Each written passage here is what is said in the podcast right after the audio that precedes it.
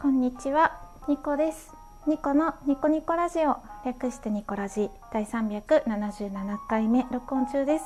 時刻は今10時37分を指しております。日付は2021年8月13日金曜日。皆様いかがお過ごしでしょうか？まあ、あのサービス業の、ね、方とかを除いて大概の方がお盆休みに入っているんじゃないかなと思います。皆様いかがお過ごしでしょうか、えー前回の録音が8月の初めの方だったのでね多分約1週間2週間ぶりぐらいだと思います。変わらずね聞いてくださる方本当にありがとうございます。ではね早速今日もやっていきましょう。2個1目。お便りご紹介。えー、と前回ですね占いをしましたミケロさんからお礼のお便りいただいております。月影と耳猫配信のミケロさんですご丁寧にありがとうございますニコさん今後の運勢の鑑定ありがとうございましたゆっくり受け入れたいと思いますというですね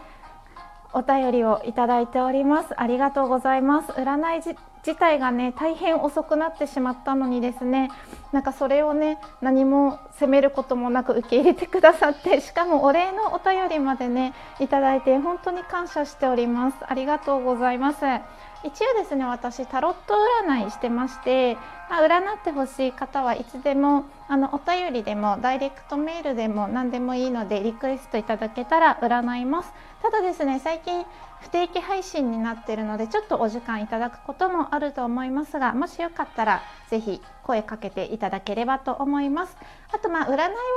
あの私に依頼して私が占ったからといってそれを別にあの感想をラジオで言う必要もないし、まあ、お便りこういうふうにお礼のお便りいただけたら本当に嬉しいんですけれども別にあのお礼のお便りもですね特に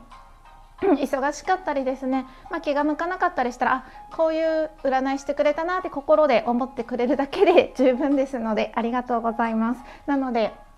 無理はしないで大丈夫です。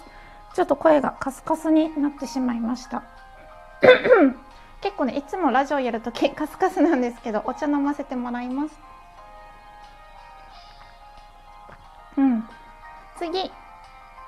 日曜日の猫さんからお便りいただいております。更新ありがとうございます。お昼寝明けにふとアプリを開いたら日光さんのサムネイルがパッと目に飛び込んできて嬉しかったです。ありがとうございます。またニコさんペースでの配信心待ちにしています。ということでまあ、猫ちゃんこと D さんですね。これは。村人 D さんからいただきました。ありがとうございます。あのなんで D さんって分かったかというと私あのツイートと D さん D さんのツイッターとつながっててでちょうどねあの D さんお昼寝してたみたいなツイート見た後に 今日このお便りが来たので今日じゃない。そのお昼寝してましたよっていうツイートをした後にこのお便りが来てたのであ D さんだと思ってすぐ分かりました。D さんいつもありがとうございます。嬉しい。単純に嬉しいですよね。やっぱりあの初期の頃というか長くね私のラジオを聞いてくださってる方からのお便りっていうのはすごくね嬉しいです。ありがとうございます。はい。というわけでお便りをね2通いただいておりました。ご紹介させていただきました。では次行ってみましょう。2個2目。慈愛のお話をしようと思います。で慈愛って何？って方はですねまあ自分を愛すると書いて慈愛なんですけど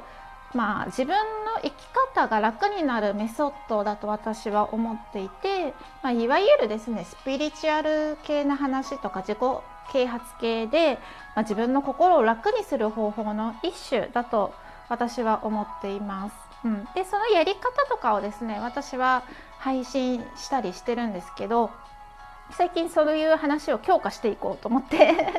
やってるところなんです。であの今日はですね慈愛の基礎になる部分を話していこうかなって思います。題して自分を嫌いでもいいという話です。自分を嫌いでもいいプラス自分の家族を嫌いでもいいという話です。これが結構ね私慈愛の基礎になるんじゃないかなって思っていてでまず丸1ですね自分を嫌いでもいいっていう話なんですけれどもまあ、慈愛って自分を愛するって書いて慈愛なんですけど、まあ、やり方としては自分の全てを否定しない肯定する。それだけなんですよ。言ってみれば。自分を否定しない。そして自分を肯定する。これでまあ自己肯定感が上がっていって自分をそのままの自分で愛せるようになると思うんですね。でそうすることによって今までできなかった、まあ、勇気を出さないとできない行動ができるようになったり人生をチャレンジしたりチャレンジして失敗してしまってもそこまでねダメージを負わずにまた再チャレンジとか復活しやすくなったりとかねそういういろんないい効果が期待できます。何よりなんか自分の何て言うのかなメンタルが強くなるのがいいことだなって私は思っていて。うん、で自分を否定しないとか自分を肯定するっていう簡単な話なのにこれがねまたできてない人が多いと私は思っていてなぜなら私慈愛を始めて3年か4年ぐらい経つけどいまだに自分を否定するし 自分をね肯定することもできないんですよ。それくらい正直日本は、まあ、私海外に住んだことないのし日本人なのでちょっと他の国の人の文化とかそんな知らないんですけど私の体感的に日本人は自分を卑下しやすくて自分に厳しい人が多いなってすごく思ってます。そういう人たちがちょっとでもね心が軽くなればいいなと思ってお話しさせていただいております。話がちょっとそれですみません。で自分を嫌いでもいいっていうのはあの自分を愛するって書いて慈愛だから自分を嫌いなままだとダメなんじゃないかって思う人がいるかもしれないんですけど自分を嫌いの嫌いでいいって嫌いな自分をそのまま受け入れるってことなんですよ。だから自分を好きになるためにあここを変えようとか例えば卑屈な性格性格を変えたいとかせっかちな自分を変えたいとか何かを変えるんじゃないんですよ。今自分はこういうところが嫌いだこういう欠点があるそれでもいいっって思うことが慈愛なんですね。うん、で例えば職場とか学校とかサークルとかバイト先とか、まあ、何でもいいんですけど日々人間関係があるじゃないですか一人で生きてはいけないので社会っていうのは人間関係で成り立ってると思うんですけれどもその場その場でいろんな人間関係がある、まあ、例えばママ友さんとの集まりとか地元の友人との集まりとか母親との関係とか自分の娘とかの娘との関係とかパートナーとの関係恋人関係とか、まあ、いろいろ人間関係があって自分の人生って成り立ってると思うんですけど、まあ、職場とかバイト先とか学校とかであの人嫌いだなって思ったら避けて通ることができるじゃないですか。でも自分